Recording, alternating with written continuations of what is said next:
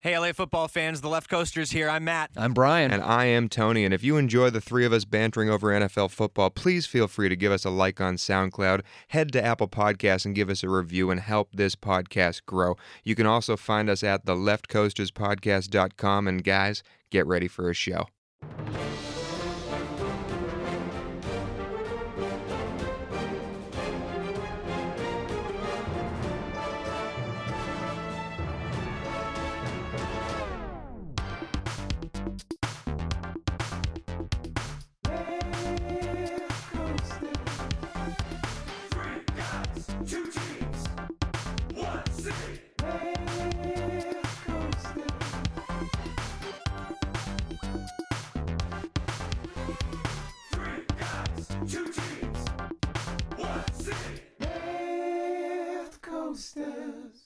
And now, from lovely Pasadena, California, the Left Coasters graciously present the first annual Left Coaster Awards. With your hosts, Tony Cavallo, Matt D'Angelantonio, and Brian Balzerini. All right. Wow, thank you. This crowd What a is crowd. great. Look Beautiful. At this. Thank you so much, guys. It's I have to tell you what an honor it is to be here hosting for the first time ever the Coasties. Yes. Yes. Fantastic news. What a great night it is. Great to be here with you, and what a great year it has been for us here at the Left Coasters podcast. And an even better year for the city of Los Angeles. That's right. We had two winning NFL franchises this year, And two stellar head coaches. And two dynamite quarterbacks. and only one competent field goal kicker. Ooh. had to go Uh, there. it's okay, fans. It's okay. The Los Angeles Chargers have fixed this problem by signing Roberto Aguayo. Uh, the last time Aguayo was dependable, so was our president. Ooh.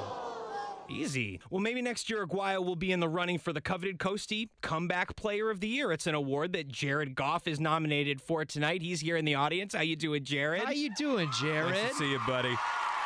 Now, Jared, Jared uh, is in consideration for this award due to his work, along with Coach of the Year nom Sean McVay, in making the Rams' offense much more north-south oriented. Yeah, that means uh, towards the shiny yellow sticks in the end zone there, Jared. Good one, Dangles. you know me. Well, we also have Carson Wentz here tonight. yes, Carson, how you doing, man? Nice to see you. Carson is nominated. How's that for- leg doing? How's that ACL, buddy? Well, Carson is nominated for MVP based on his work in Philadelphia this year. You know, Brian, if you combined Wentz, Deshaun Watson, and Teddy Bridgewater, you would almost get two working legs. Don't worry, gentlemen. You'll be fine. You'll come back next year good as new. I mean, just look at RG3. Exactly. Well, speaking of people who aren't RG3, the greatest of all time, Tom Brady, is gracing us with his presence tonight. Hi, Tom. No way! Tom Brady's here? The know. GOAT. Oh my goodness. We sent him an invitation. We didn't know if he was going to respond. Lo and behold, here I- he is. I don't know if you saw it, but he made quite the entrance on the red carpet riding a jetpack powered by avocado fumes. You know, I did think it was weird when Jimmy Garoppolo told us his invite was lost in the mail, but when Tom Brady's trainer Alex Guerrero showed up in his seat, it all made sense, guys. Alex Guerrero's methods are so hypnotizing that Leah Remini has already left his facility. Oh, topical humor. Favorite show out. I'm sorry, even I make myself laugh sometimes. Brad guy, who, who's that sitting over there? Where? Uh, just one row away from the unemployment line. Oh, it's Hue Jackson and Marvin Lewis. That's right. That's right. Yes, both of whom are up for the worst coach remaining. Wow, nice to see you boys. Thank you for being here. That reminds me, gentlemen, Dirk Koetter called and wants you to call him back. Something about blackmailing the owner to keep your job? Ooh. Ooh. Yikes, that is rough. Uh, and lastly, Jeff Fisher is not here tonight. Now, now, people of Los Angeles, settle down. Jeff wanted to be here tonight. He did, but his night manager wouldn't let him off the shift as the greeter at Walmart. It's an important job. He did tell us to have a nice day and wanted to make sure we knew he once coached Super Bowl bound Nick Foles. Yeah, thanks, Jeff. Thank you, Jeff, and thank you, ladies and gentlemen who are here. We have a lovely show for you tonight. I'm excited as can be. The first ever Coasties are about to begin. So let's move on to the first award.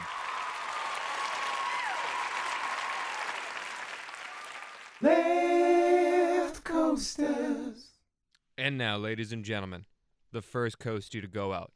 and this will be for Comeback Player of the Year. Now, the Coasties are going to be an interesting show because we're giving out some awards that the NFL also gives out. We'll also be giving out some awards that we made up ourselves to have a little bit of fun. Comeback Player of the Year is obviously an NFL award. It's the award given out to the player that maybe had a crappy year last year, maybe he was injured, maybe he didn't play so well, and then this year he caught fire and exploded. But we made these awards the same way we do all of our lists, where the three of us individually make a list, and then I combine them and give it a point total and see who comes out on top. Comeback Player of the Year had the most nominations, the most people written down on the list than any other award we gave, and still yielded the first unanimous victor. so, without any further ado, I like it. The audience is into it early in the game. the nominations for Comeback Player of the Year are Robert Woods, wide receiver, Los Angeles Rams. Jared Goff, quarterback, Los Angeles Rams. Ted Ginn Jr., wide receiver, New Orleans. Case Keenum, quarterback, Minnesota Vikings. Rob Gronkowski, tight end of the New England Patriots. And Keenan Allen, wide receiver for your Los Angeles Chargers. Uh, without further ado, ladies and gentlemen in Pasadena, California, all around me here tonight and listening at home, the first Coastie ever for Comeback Player of the Year goes to Case Motherfucking Keenum. Congratulations, Case. Good job, Case. Congratulations. You've Well earned deserved, it. well You've deserved. earned it, my friend. An unbelievable year for a man who was cast away in Los Angeles. A man who let Jared Goff, as a rookie who didn't look like he belonged on an NFL football field, take his job. He's been kicked out of two NFL franchises, first in Houston and then in the Rams, and now caught fire in, Minne- uh, in Minnesota as starting the year as the third overall quarterback. Teddy Bridgewater and Sam Bradford were ahead of him in the depth chart. Injuries took those players down, and then Case steps in. What does he do? He leads them to the second overall record in the NFC and takes them to the NFC Championship game. A game that they lost, but hey, this is a regular season award show for regular season players. And Case motherfucking Keenum deserves this award. You guys agree? No, I'm- totally. Absolutely. I mean, you don't, this was not just a one off thing where he had to come in and be a band aid for a few games. This guy, this is somebody we're talking about who put up a 98.3 QB rating this year, who threw 22 touchdowns for 3,500 yards. From Case Keenum. From Case Keenum. This is a guy, again, I've said this before, who couldn't find the map or the end zone with a map if you, sh- if you drew him one in 2016. Second highest QBR rating. Unbelievable. Second highest. That is amazing considering where he started at the beginning of this year. Exactly. This kid earned it, and he might have just got himself a nice, nice payday. Oh, absolutely a huge payday. He's an impending free agent. Whether that's in Viking purple or whether that's with another team, somebody's going to pay him next year to be their quarterback. Now let's look at the future a little bit because we got the time. Case Keenum is a free agent this year. The Vikings could franchise him. Where do you think he ends up at the beginning of next year? I think money's on Minnesota, but if you were also a betting man, you could make a strong argument for the New York Giants and, I- and Mr. Shurmur taking him there. Yes, Mr. Shurmur is the offensive coordinator in Minnesota. Just announced the new head coach in New York Giants. He renov- uh, uh, reinvigorated Case Keenum's career. I think I see him in New York Giant blue as well, but I don't think he stays in Minnesota. Is what I'm trying to say. I think Minnesota keeps someone else, and Case Keenum just comes in, lights the world on fire, and walks out the door with millions of dollars in his pocket. It's a crazy story. But do you find it? Uh, do you feel that it is a one-off kind of deal because you, it's hard to recreate what Case has done. Mm-hmm. I mean, and, and there's not a lot of you know track record here. So, do you chance signing him to a lot of money, hoping to recreate what he did? And he didn't have a great last game. You know, I think there's a bit of chink in that armor. oh, there's absolutely chink. So, and he had a great, great performance from his offensive line. Had above average ru- uh, running game, and and he had what a Pro Bowl receiver, a Pro Bowl B receiver too. Yeah, no, he had up. players around him, but there are teams out there with And players around him that are just missing a quarterback. I think Case is Case has certainly made himself money this year, deservedly so. The question is, can he repeat his success? I hope he does. I like him. I like the kid. I see him on Hard Knocks. He's a he's a likable character, and I want him to succeed. We're all rooting for him. Absolutely. Yeah, absolutely. Well, congratulations, Case. Comeback player of the year. Well, well deserved. Absolutely. And with that, that's our first award. So let's move on to the next one. Next award for us today is going to be the uh, best free agent signing of the offseason. I like Yeah. this one. very I like this, This one. This is a good one. This is absolutely uh, a good one because we saw a lot of teams that really added to their uh, to their rosters this year and, and made a case for you know for a title uh, and and made themselves playoffs teams with some free agent signings. So uh, without any further ado, the nominees for best free agent signing of the year are Andrew Whitworth, tackle the Los Angeles Rams. oh, big one. That was a big a one. huge signing. Case Keenum, quarterback, Minnesota Vikings. Could Case go two for back two? to back. and Calais Campbell, defensive end for the Jacksonville Jaguars. wow. Wow. Tough Another- company. Yeah, this is very tough company. All right, and the winner of the 2018 Coastie for best free agent signing is Calais Campbell, defensive end, Jacksonville Jaguars. Wow. Big Good win. for you. Big win.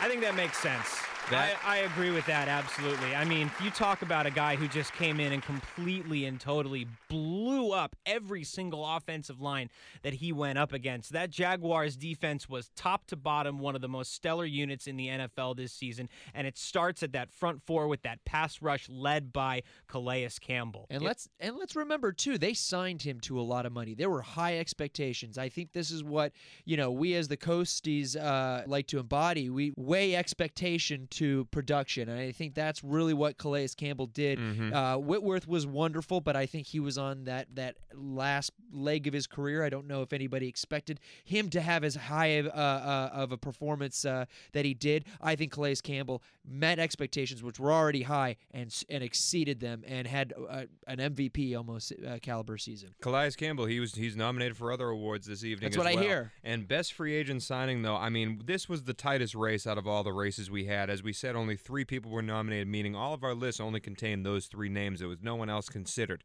between the three of us. I had Case Keenum first, though, because, and it's simply because of the money involved. Calais Campbell was signed for m- uh, millions and millions of dollars. Case Keenum was signed for chump change. The yield to what you spend is a lot bigger with the Case Keenum move, but there's not denying Calais Campbell was worth every penny that they paid him this year. I would, I would penny. just to play devil's advocate, I would argue that the amount of money compared to like for what they needed him to do. I mean, the, the the position that the Jaguars were in versus the position that the Vikings were in, I think, kind of helps to balance that out a little bit, in my view. Absolutely. I get that completely. Uh, Calais Campbell, I mean, what a year for Jacksonville. What a year for the Jacksonville Jaguars. Now that it's all over for them. And Dangles, I guess we can touch on you a little bit because we won't be talking about Jacksonville next week. They lost the New England Patriots to go to the Super Bowl in a great AFC An Championship game. AFC Championship. Would you game. like to say your little goodbye to Jacksonville and a little tip of the hat for the year? I mean, I, I don't know if I can doff my cap enough to that organization for this season. I mean, talk about a team coming from behind, uh, literally taking everyone who told them that they were trash, that they weren't good enough, that they couldn't compete with the, the best teams in their division, which is Me not even myself included. Yeah, we all wrote We them were off. all there. We all wrote them off We at the beginning there. of this season, and we attributed it to quarterback problems. And what did they do? They made chicken soup out of chicken shit. I mean, gosh, they really did. And I'm really I'm proud of the organization as a former Jacksonvillian and as somebody who used to cover the team, uh, and and as somebody who still holds a special place in my heart for that organization because Mm-hmm. they scrap and they fight and they clawed. If Deshaun Watson is healthy, does that sh- division shake out a little bit differently? Who knows? Andrew Luck, too. Andrew Luck, you also never know. But the Jacksonville Jaguars, they won their division for the first time in a long time. They made their first playoff appearance in a decade. And hell, they made it to the AFC Championship game and they almost, almost pulled off one of the greatest upsets in modern NFL they, history. they showed that they belonged. They do. They showed that they belonged. I think most importantly, they th- silencing the haters and proving to everyone that they are an organization that is worth a damn is the most important thing that they did this year. And next year, nobody's going to be writing the Jacksonville Jaguars off, whether Blake Bortles is the quarterback or whether somebody else is. because they're not content, and most importantly, they have one of the youngest teams in the league. And up next, we have not we have a, an amazing award. Speaking of young players, Yep. we have the Defensive Rookie of the Year. Love this award. Love this award. What a year it was for young talent.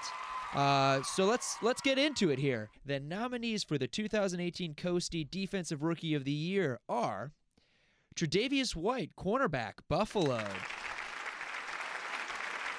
T.J. Watt, linebacker, Pitts. Mm. Jamal Adams, safety, New York Jets.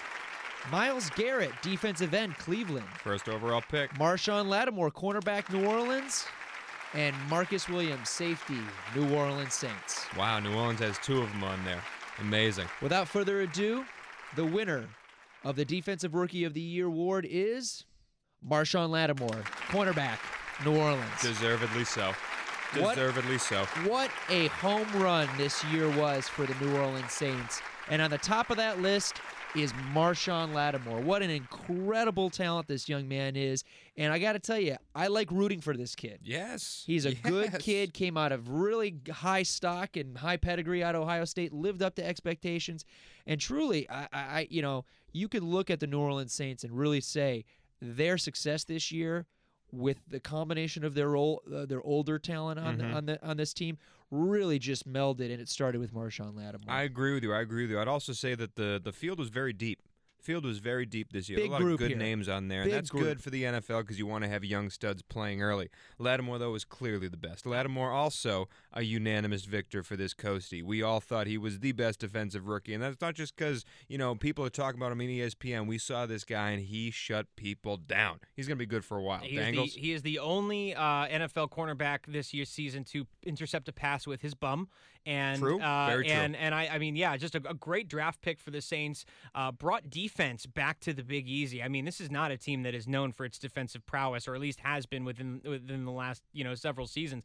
And for them to be as much of a juggernaut as they were on the defensive side of the ball this year is really impressive. Honestly, and even I mean, in the, in probably in both the Coasties and in the NFL awards, the Saints have a very good shot of taking home both the offensive and defensive Rookie of the Year awards. Very true. Very true. They do. And the Saints, man. Oh, if, if Drew Brees can continue to be Drew Brees, that team is going to be scary for a long, long time. Mm-hmm. Question is that ticking clock, though, and Father Time is undefeated. Can Drew- TB tw- TB12 method. yeah, I know. Can he Get turn on into TB12? He's going to need to. And I love the fact that of these draft picks, uh, we see a lot of good corners. That has not a not a common thing. Usually, yeah, corners a lot of ma- good defensive backs. they, yeah. they mature later in the career. So great to see them starting off strong. It's very nice. So before we move on to the next award, we have a very special, special award to give out. And that goes to the Left Coaster Fan of the Year. And there has been one fan who has been undeniably the most interactive fan that we have had this whole entire season. And so this fan award and then the awards that we give out uh, later on because of it goes to Rich Orstad. My man Rich, I cannot thank you enough. I cannot thank you enough for how much love you've given the podcast and how much we enjoy hearing from you each week on what you like about this show. Now, Rich, we asked him what he wanted to see out of these awards, and his number one award he wanted to see was the best touchdown celebration of the year. So Great I'm, idea. Wonderful I'm gonna, suggestion. I'm going to give mine what my pick, pick was. Dangles will give his later on in the show. Brian will give his later on in the show, and then we'll decide. Uh, maybe maybe Rich will tell us which one he thinks was the winner, and we'll let you know for our Super Bowl extravaganza coming next week. But my favorite touchdown celebration happened in Week Five.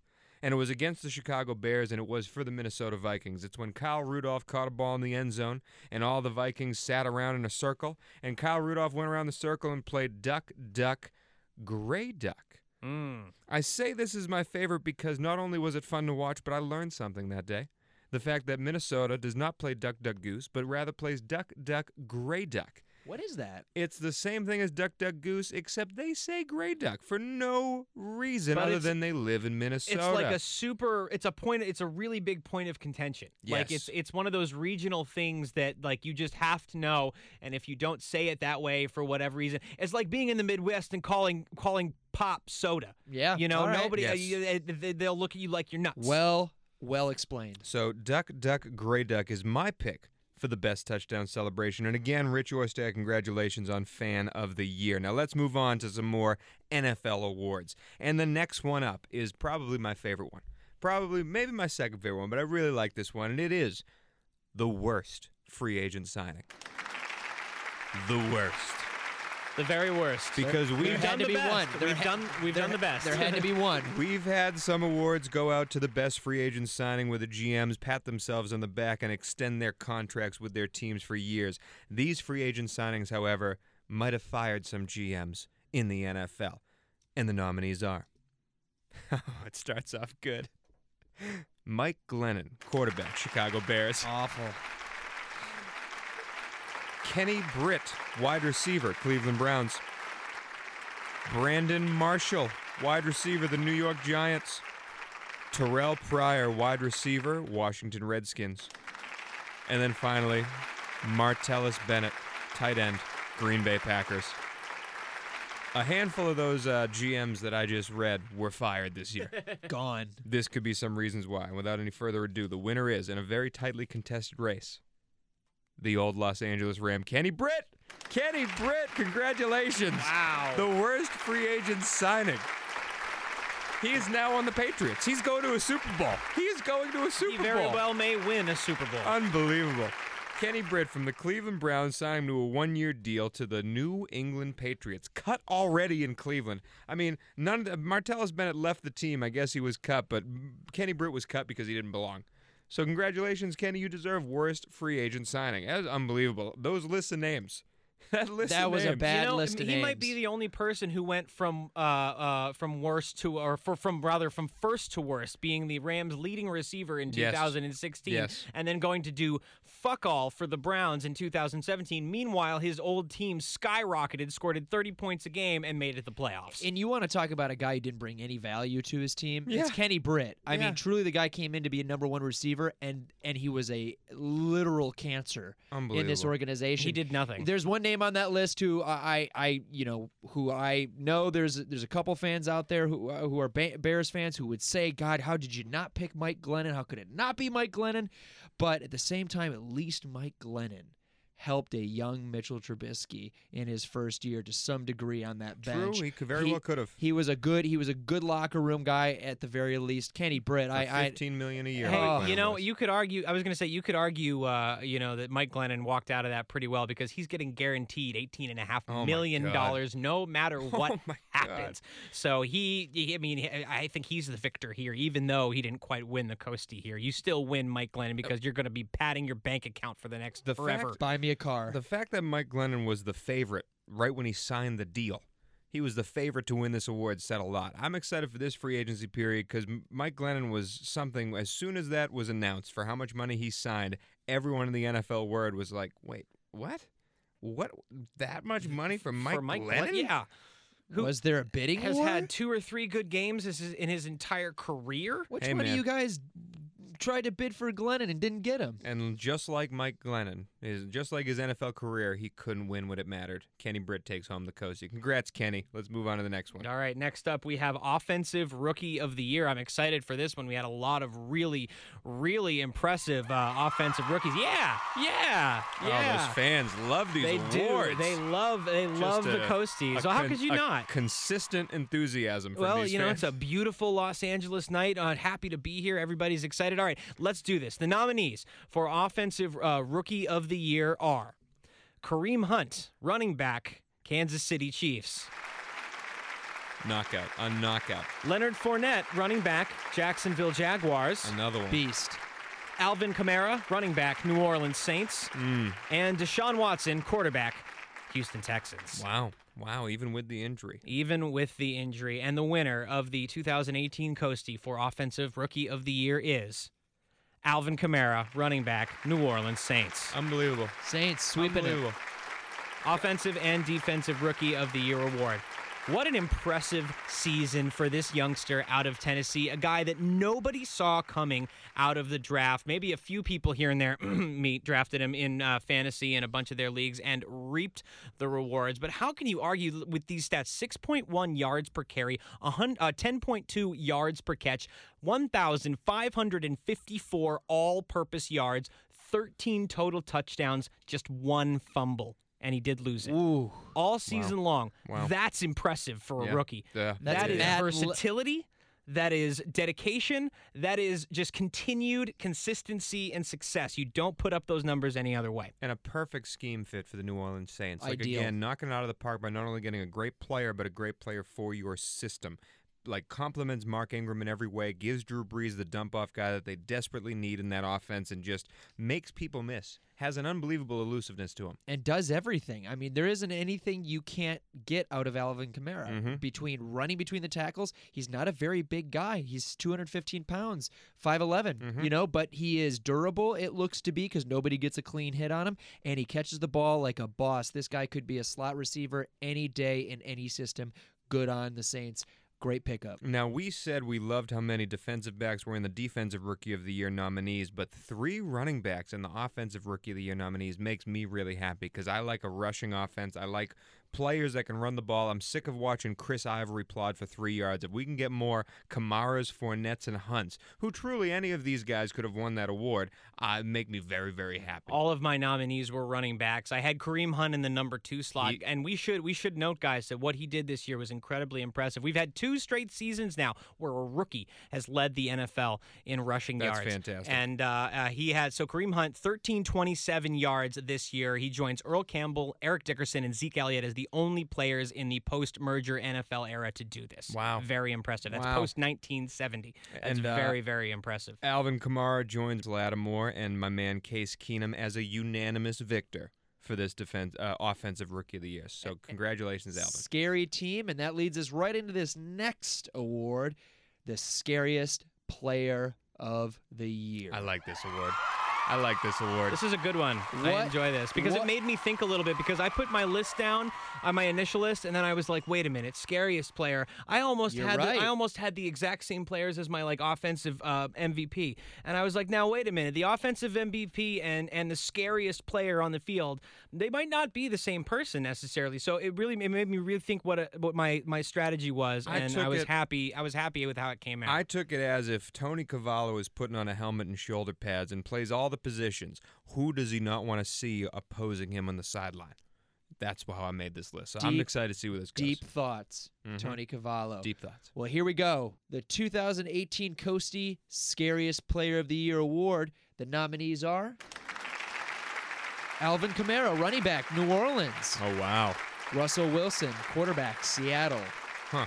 Todd Gurley, running back, Los Angeles Rams. Hey Todd, nice to hear your name. Vontaze Burfict, linebacker, Cincinnati. Scary motherfucker. Julio Jones, wide receiver, Atlanta.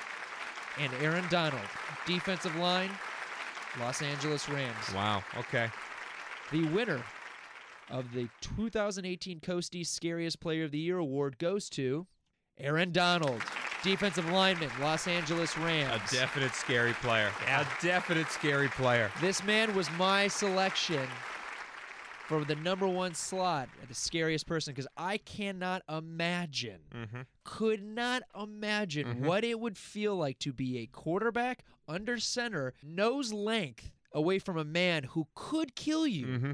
and he's good enough to kill you on any play. Yeah. It's scary to think that Aaron Donald did not get a contract extension this year. He will in this offseason. He better. He will. He will. Fingers crossed. But this man, I, I, I couldn't imagine a man who I would never ever want to, to, to tackle me. Absolutely. I had Aaron Donald up there too, and just imagining myself lining up at center and seeing him and saying, You got to get on the other side of him and push him out of the hole so your running back can run through. It's impossible. It's actually impossible. he's Not one of the few people that actually made good good offensive linemen look bad. Yes, and not only is he the strongest player on the field, he's one of the quickest, and his fundamentals are damn near perfect. A scary, scary player. I had Russell Wilson at number one for this, and, Mm. and my reasoning my reasoning was this: he's the only guy in the NFL you cannot game plan for, in my opinion. You just and if even if you do game plan for him, you might as well torpedo it by kickoff because Russell is going to take whatever you do, whatever game plan you throw at him,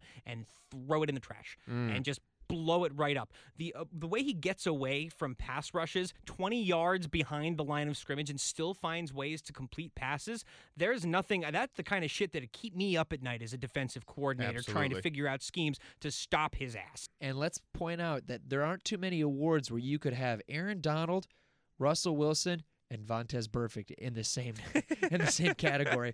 So congratulations to Aaron Donald. Unbelievable. Unbelievable.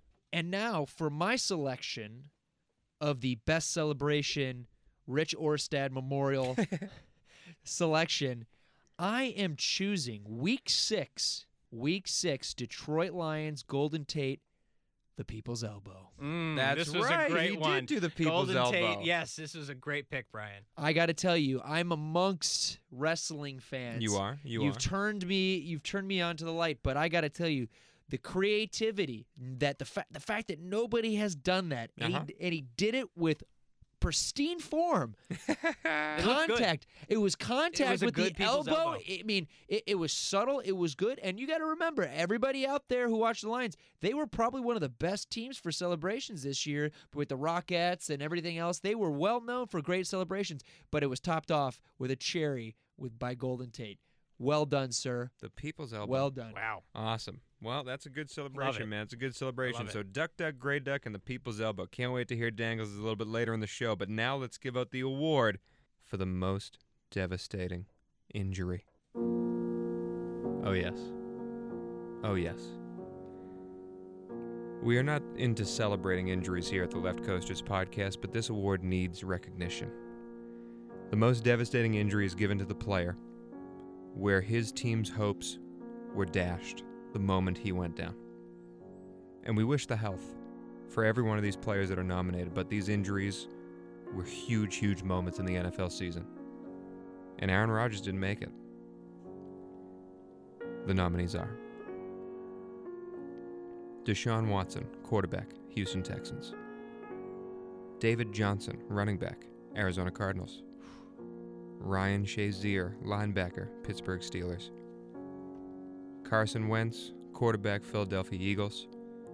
And Zach Miller, tight end, Chicago Bears.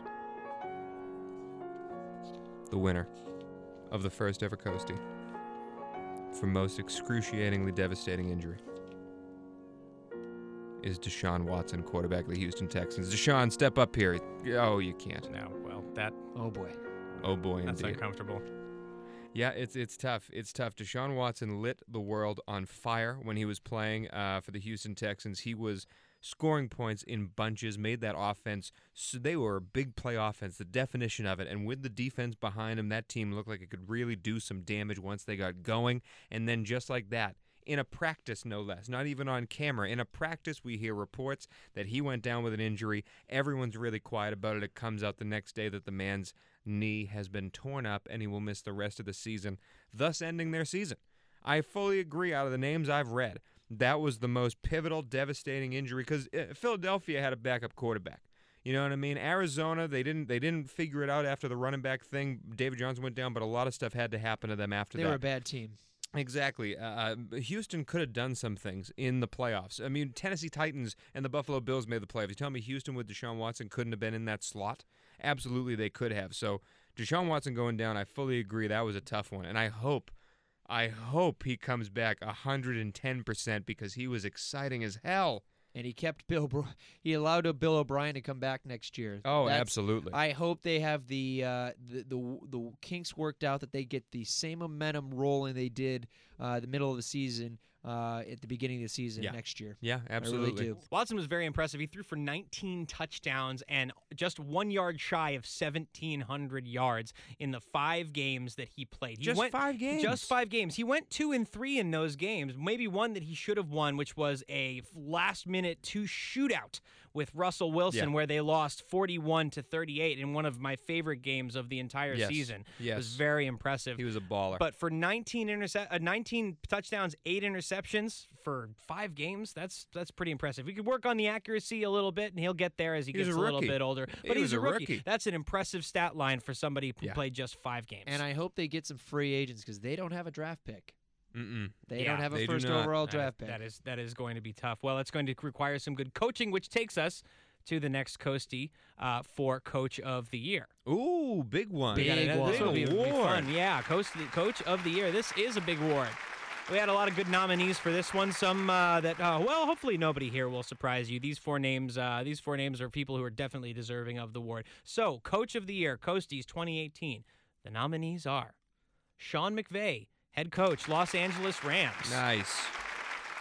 Doug Pederson, head coach of the Super Bowl bound Philadelphia Eagles. Crazy. Great year, Doug. Crazy. Mike Zimmer, coach of the Minnesota Vikings, and Doug Marone, Syracuse University alumnus and coach of the Jacksonville Jaguars. Dougie Fresh. I'm uh, uh before you even announce the award, I'm amazed Bill Belichick isn't in the conversation. But You know going. what? But that's that's so. I see. I thought about that myself, and I think I mean Belichick could win it every single year. Oh, For me, boy, that would be guys. that would be the best team of the year. That would be It's boring. the best coach, not the best coach of the best team. It's the best coach. Coaching job, best coaching job. You think? Uh, never mind. All right, well, Whatever. you guys, you guys, we wanna- have our guys- nominees. Let's have do the it. nominees. You guys, are you guys ready? All right, and the winner of the Coastie for Coach of the Year goes to Sean McVay, Yeah. head coach, Los Angeles Rams. I was rooting oh for him. man. I was rooting for him. Oh man. An impressive year for the Los Angeles Rams.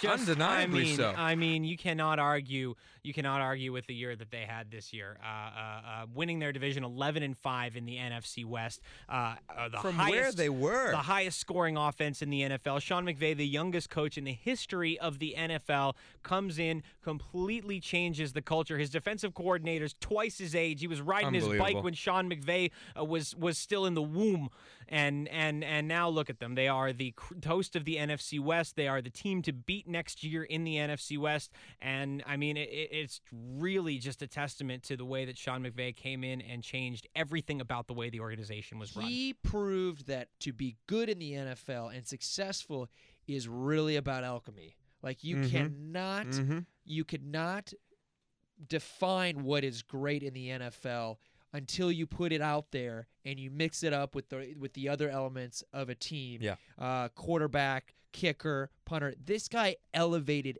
everybody. That is so rare. It, it is Belichick esque, and I think it is so well deserving that a man who resurrected Jared Goff, Mm-hmm. Todd Gurley, Mm-hmm. Whitworth, Uh, Robert Woods. Wood. Yeah. Well, where did he come Yeah. from? I mean, it was a stunning, a stunning upgrade at almost every facet in that offense, and also the, The people, defense. the people he brought in to coach the defense. The defense played great as well. It was in an one of the unbelievable hardest change. environments to do so. They still don't have a stadium. They still don't have a stadium. Remember how many times we tried to use it as an excuse last year? Oh, Jeff Not- Fisher did, yeah. Not once did we They use don't it as even, an and they don't even have it this year. They were four and four, an even 500 record at home this year. However, confidence went on the road, seven and one. How about for the Rams this year? People don't realize that the Rams are seven and one away from the Coliseum this year. dethroning the Seattle Seahawks of all people, in which they needed to show that they were going to be the next team uh, in the future. was a to huge be, win. That's huge. It was so huge, and it was good for football, good for Los Angeles, second biggest market in the NFL. We're back. I cannot wait to hear the actual NFL awards get given out.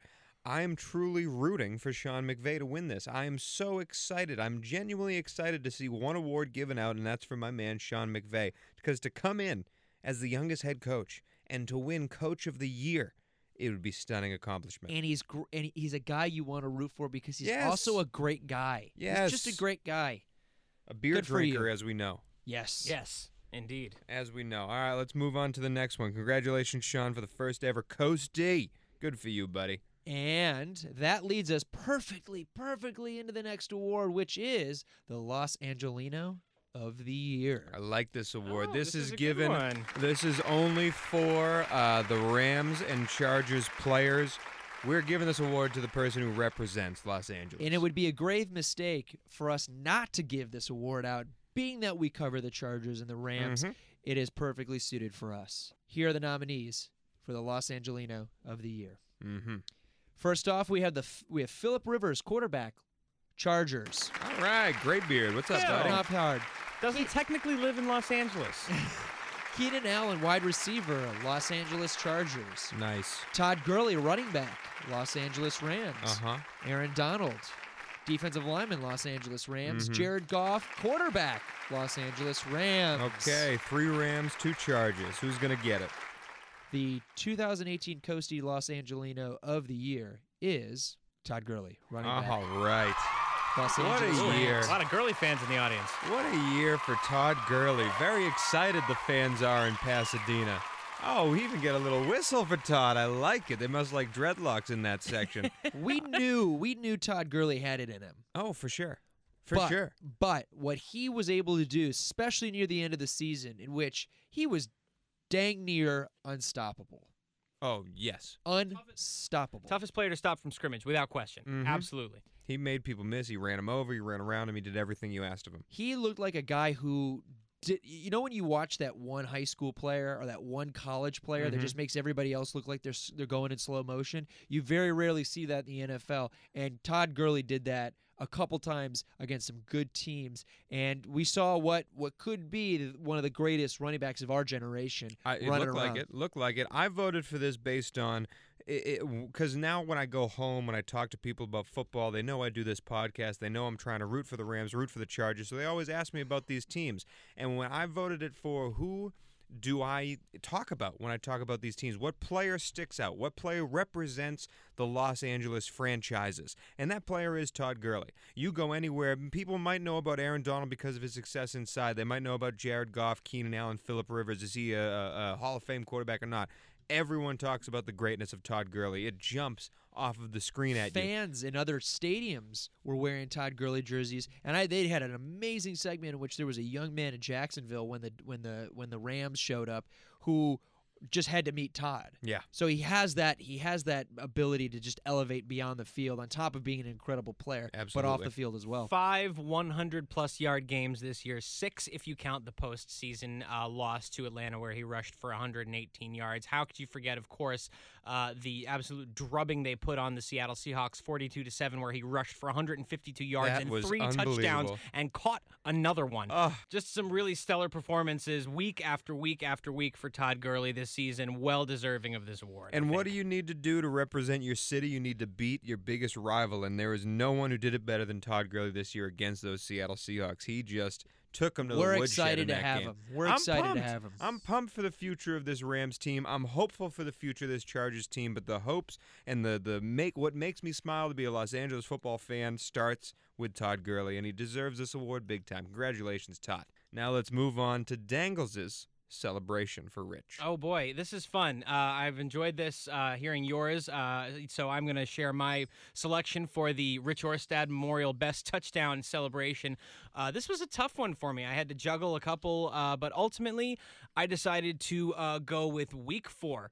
Green Bay Packers uh, in Lambeau playing Wow. their uh, Chicago Bears, the rivals. My number one celebration this year is Davante Adams' lunch lady celebration. Davante Adams catches a touchdown pass, runs to the end zone. He's got a, a cadre of players who are coming with him, and he turns around, grabs a scoop, and just starts ladling out slop to each one of the players, and they just come, and each one of them takes a tray, gives them some slop. Next, gives them some slop. It was great. It was spur of the moment. It didn't look like he'd planned it out. It looked like he just kind of was there, and the guys all just kind of glommed on. They're like, "Oh yeah, this is exactly what he's doing." It was it was a lot of fun. It was a close shave between that and the hide and seek game that Juju Smith-Schuster and Le- Le'Veon Bell played in uh, Week Seven against Cincinnati. Look that up if you missed that one this year. Uh, but I had to give it for the spur of the moment creativity to Davante Adams and the Green Bay Packers for the lunch lady celebration in Week Four against the Bears. So for those three nominees for touchdown celebration of the year, we have Duck Duck Gray Duck, we have the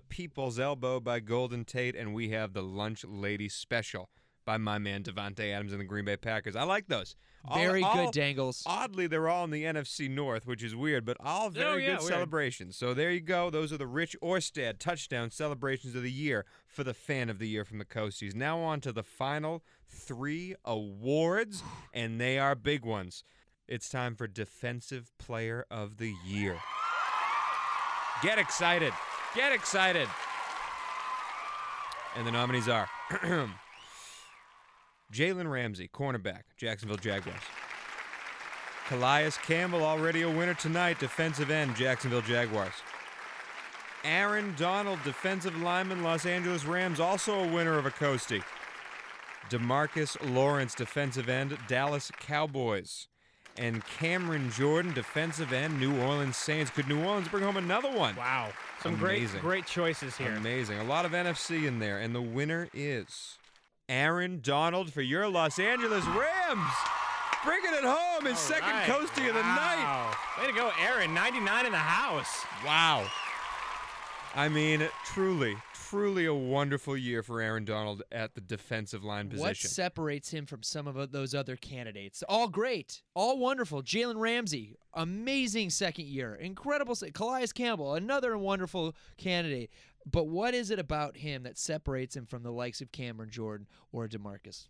To me, it's the ability to blow up not just the passing plays like a Demarcus Lawrence does, but he blows up every play. You need to plan around him, and even when you double and triple team that man, even when you try to trap him and force him away from the play and run and jump away from him and stunt away from him, he makes plays consistently against the quarterback, against the running back, against wide receiver screens. He's all over the field. I'm always impressed when I hear coaches talk about players. Mhm. Usually coaches talk about teams, but when coaches single hand like point out a player and say that guy scares me or I don't know what to do with that guy or that guy's just that you hear that a lot in press conferences. Coaches Mhm. leading up to weeks or even post weeks talk about the devastation that Aaron Donald imposes on other teams. Well, I mean, and you know, it's funny. His stat line doesn't necessarily show all that that overpowering a number. Like there are other there, Demarcus Lawrence, Cameron Jordan, uh, Calais Campbell, all all had better statistical years at defensive lineman than Aaron Donald. He only had 32 total tackles, uh, 11 sacks was good for tied for 11th in the NFL. He forced five fumbles and recovered one.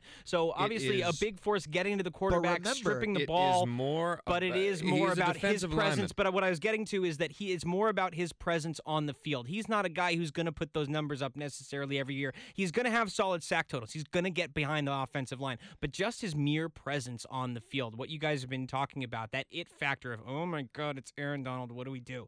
That that is what you know. That's what sets him apart from all What- these other from a lot of these other guys. What's anyway. big for me that the stat lines that you read in a regular box score will not break down, but when you dive into these stats on like a Pro Football Focus or something like that, the pressures and the QB hurries that this man puts on that makes the quarterback move his feet and have to make a play. There is no one better than Aaron Donald, and that's why I gave him the award in first place. And let's keep in mind the other three players, uh, Calais Campbell, Demarcus Lawrence, and Cameron Jordan, are all defensive ends. You guys know this is his fourth season, and uh, this year alone, he doubled his forced fumble total for his career. He's an unbelievable player. But He's let's not overlook that. He's a defensive tackle. These players who have these sack totals and these and these high stats are playing so in in schemes that where they're defensive ends and they're supposed to get these. Yes. He's getting these numbers at defensive tackle beyond crazy. Yeah, no, no. I, I'm a big fan of uh, my man Aaron Donald, and deservedly so. The only player to take home two awards so far, the Coasties for Aaron Donald. Big day. Big day. Well, and Aaron Donald must be happy that he's playing for the coach that he's playing for now because last year, oh my mm. God, not so good, Jeff Fisher. Sorry again, we know you can't be here. We'd love to be able to be here so we could insult you to your face, enjoy Montana and whatever gas station burrito you're eating right now. You were not, unfortunately, up to be nominated for this uh, upcoming award because you weren't good enough to get a job in the NFL, you hot piece of garbage. Damn. So, Dangles. Without any further ado, let's get to those coaches who are still around in the NFL. Somehow, we don't really know why. This is the 2018 Coastie for worst coach remaining. oh, excited. Excited about this one. I'm excited I get to read this one. Very excited I get to read this one. Worst coach remaining. All right, and the nominees for worst coach remaining are Dirk Koetter, head coach, Tampa Bay Buccaneers. Yep, terrible coach. terrible coach. Hue Jackson, head coach, Cleveland Browns. 0 and 16. Marvin Lewis, head coach, Cincinnati Bengals. Nobody Great know why is he candidates. there. and Mike McCarthy, head coach, Green Bay Packers. I wonder who put that in there. have- I wonder have where no that came from. I have no idea. Wow, Mike, yeah. Looking svelte today, Mike. And the winner of the Coastie for worst coach remaining is Marvin Lewis, head coach. Upset. Cincinnati Upset. Bengals. Wow. guessed Wow. Of all those candidates, Wow. That that is a shocker. Honestly, that that is a shocker. An Um, upset. Marvin, good for you, buddy. I see you smiling over there. Congratulations. Marvin was- Lewis. It was reported. He finally won. It was reported shortly after the Bengals season ended that Mhm. Marvin Lewis and the Cincinnati Bengals would be parting ways. Mhm. That they uh, had decided that they were not going to uh, pursue one another contractually, professionally, or otherwise. That's a way to say it, yes. Uh, and then two weeks later, everybody just decided that that was all kaput and that we were going to bring him back again because the Cincinnati Bengals re signed him to a contract extension. Unbelievable. And now he's the head coach of the Cincinnati Bengals again after a career that is, I think, statistically just over the 500 mark, like just barely. He does have seven postseason appearances, And though. not a win. Not a single victory in those seven postseason appearances. He's coached for a very long time in the Cincinnati Bengal, and honestly, the team has been the same every year he trots them out. They're a team that gets a lot of penalties. They're a team that makes a lot of mental mistakes, and they're a team that never seems to fulfill the promises that they set out to fulfill. This whole this whole fiasco just brought us to the attention to. Oh yeah, Marvin Lewis is still coaching. He stinks, yeah, and he's, he's still, here. he's still around. I still don't here. understand why. I f- could have sworn he got fired at some point, but no, it didn't. And and you, we all are forced to look at this career and go, why is this guy still coaching? Unbelievable. Very Jeff Fisher esque. Unbelievable. Very Jeff Fisher esque. Just and an upset victory here over a coach who went 0 16 and kept his job. That's how little we think of Marvin Lewis. There's a man who didn't win a game all year last year, kept his job, and he's not the worst coach remaining to us. Marvin Lewis is. Who of this t- of these coaches did less with more? I mean, uh, Cleveland was terrible to begin with. You are correct. I would say Mike McCarthy because I'm a Green Bay fan. I could also yeah. I would say Dirk Koetter also had a lot of weapons there. I That mean, was Mike my Evans, guy. Jameis, Mike Evans, Jameis Winston, Doug Martin, Gerald McCoy on defense, Brent Grimes. These are all guys who are potentially he Pro was Bowlers. the Jacksonville Jaguar. Like that team was going to be the team everybody was picking, like to upset everybody and come out of nowhere. early, They were Lavonte David, fucking they, they they have some names on this team. How could you not coach that team to a better record? At Yeah. least 800. at- or at least 500. 8 and 8, please. They played please. really shitty. Really Well, bad. Congratulations, really Marvin, shitty. on an impressive upset. So we go from worst to first with this next award. Oh, the last award of the night, the last award of the evening. Sit up. It's time for Best Picture. I am very, very honored to be announcing this award and handing this beautiful, beautiful Coastie trophy that we have here. So without further ado, these are the nominees. Todd Gurley, running back, Los Angeles Rams. Congratulations, Todd. Big deal. Get a ram in there. Carson Wentz, quarterback, Philadelphia. Year two. You're in it. You're in it, Carson. Year two, don't, Carson. don't get up. Don't get up. And Tom Brady, quarterback, New England. That's We're a not tough worthy. crowd. We're not That's worthy. a tough crowd. We were going by applause alone, and it'd be hard to tell. And the winner of the 2017 MVP goes to Tom Brady, Wow. quarterback, New England. Wow, the And greatest of all so. time. The Well- crowd's going wild for Brady. Can anybody? Can anybody? How do you argue with that? How do you? How do you? How do you say anything against that? You don't argue with it because he was another unanimous victor for MVP. We all had him as number one, and undeniably so. The man started our season as the best quarterback in football, a unanimous victor of that in our best quarterback list, made almost nine months ago at this point, and he did nothing but fulfill the promises that he set out to be. I- Amazing I year got- by Tom Brady. I got to tell you though, he was not going to be my MVP going into the playoffs. I oh, he had a poor end to the season. He looked No- ve- he looked pretty soft not in the just last no, couple no, weeks. what are you not no. That's about, not Brian? that's not what I that's not what I was saying. I, what I was saying was I believe that Todd Gurley really had the MVP going into the playoffs. But as usual, we saw what makes Tom Brady the greatest player ever. No. His ability to really No. Listen- kick the snot out of anybody in any circumstances in the most playoffs. valuable player. Most valuable player. You could argue that there were two players on the Rams, maybe even three, who could contend for that. There's only one person on that Patriots team who is the most valuable to his team, which without him, they would not be who they are. That's Tom Brady.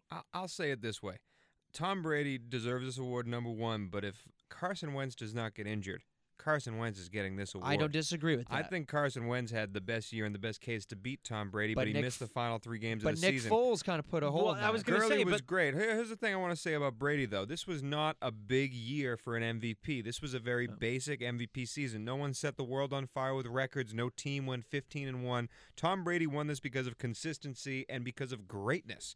Simply put, greatness. Todd Gurley played very, very well. might be the best running back in football, but Tom Brady is the best player at the best position of the most important position in the NFL. That's why he's going to come home with the trophy this year. Yeah. That's why he did. And it, yeah, and I mean, it, it yeah, it, it, it makes perfect sense. I, I think he was just, I just, I see him as the most valuable to his team Yes. overall. Yes. I mean, and and he, uh, but I guess the other thing I would say is the fact that the Eagles made the Super Bowl. I wonder if that takes a little bit away from Carson Wentz's case No. because Yes, it does. Well, no, I think it No. does because yes, okay, does. if he had if he had stayed healthy and they made the Super Bowl, sure, fine, yes, he absolutely probably should win at that award. However, the fact that he went down. And the Eagles still went on to the Super Bowl. Dice the Minnesota Vikings. And they not only beat the Minnesota Vikings, arguably the best defense in the NFL, they destroyed them. They torched them by 31 points. First off, the MVP is an award given out to the regular season. It has nothing to do with the playoffs. Ah, Se- bullshit. second off, even if you want to include the playoffs, there was not a bigger nobody believes in us team than the Philadelphia Eagles. To be home underdogs as the number one seed. It was the best team all season, and yes, Carson Wentz deserves to be considered for this award because there was not a better player in the league. Tony, we while he all was agreed playing. the winner of the Minnesota and the New Orleans team was the team to beat, not because Philadelphia was garbage, because those teams were great. yeah, and Nick and- Foles was playing. And Minnesota, no, but just because Minnesota was the real deal. Mhm. They really were. What Minnesota did uh, against Philadelphia because of what Nick Foles did. Nick Foles didn't have a subpar game that just got him through. Kid had three touchdowns and lit them up. Lit them up. It's clearly a combination of many factors, including Doug Pederson's incredible coaching and uh, preparation.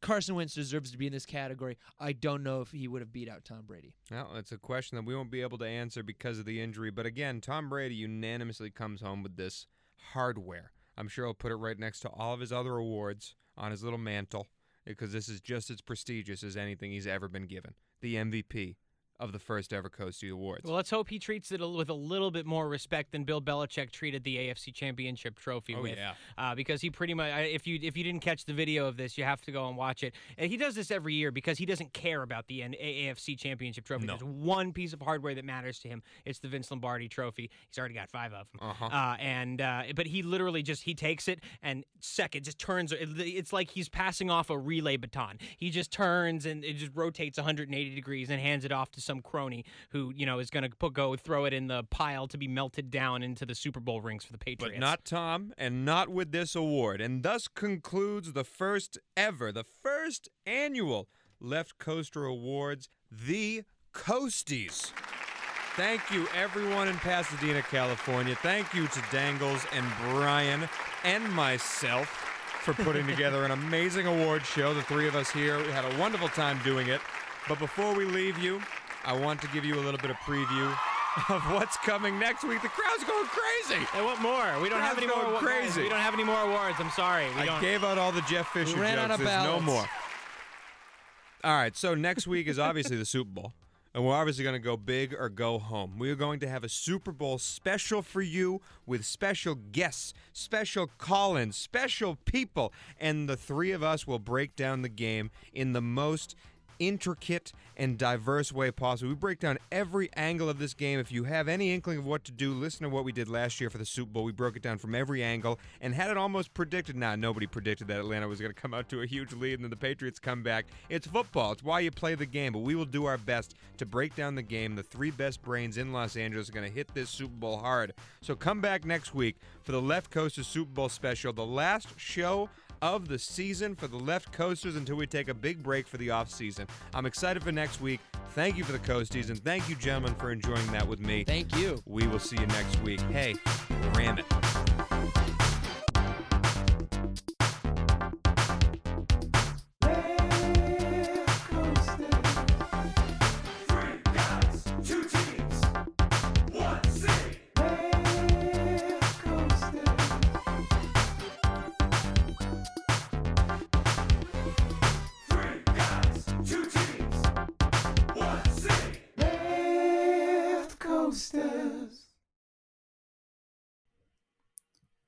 Hi, listeners. We wanted to take a moment to tell you about another podcast from Evergreen Podcasts and Sound Talent Media called Pit Lane Parlay. Pit Lane Parlay is the go to podcast for IndyCar and motorsports related news. Each episode, we discuss things like our favorite drivers, news clips from the last week, and generally giving each other a hard time about predictions we've made in the past and or life stories that have come up recently. We really have a lot of fun with it and really enjoy each other's company, and we hope you can come join us too. Join Pit Lane Parlay by following us on your favorite podcast today.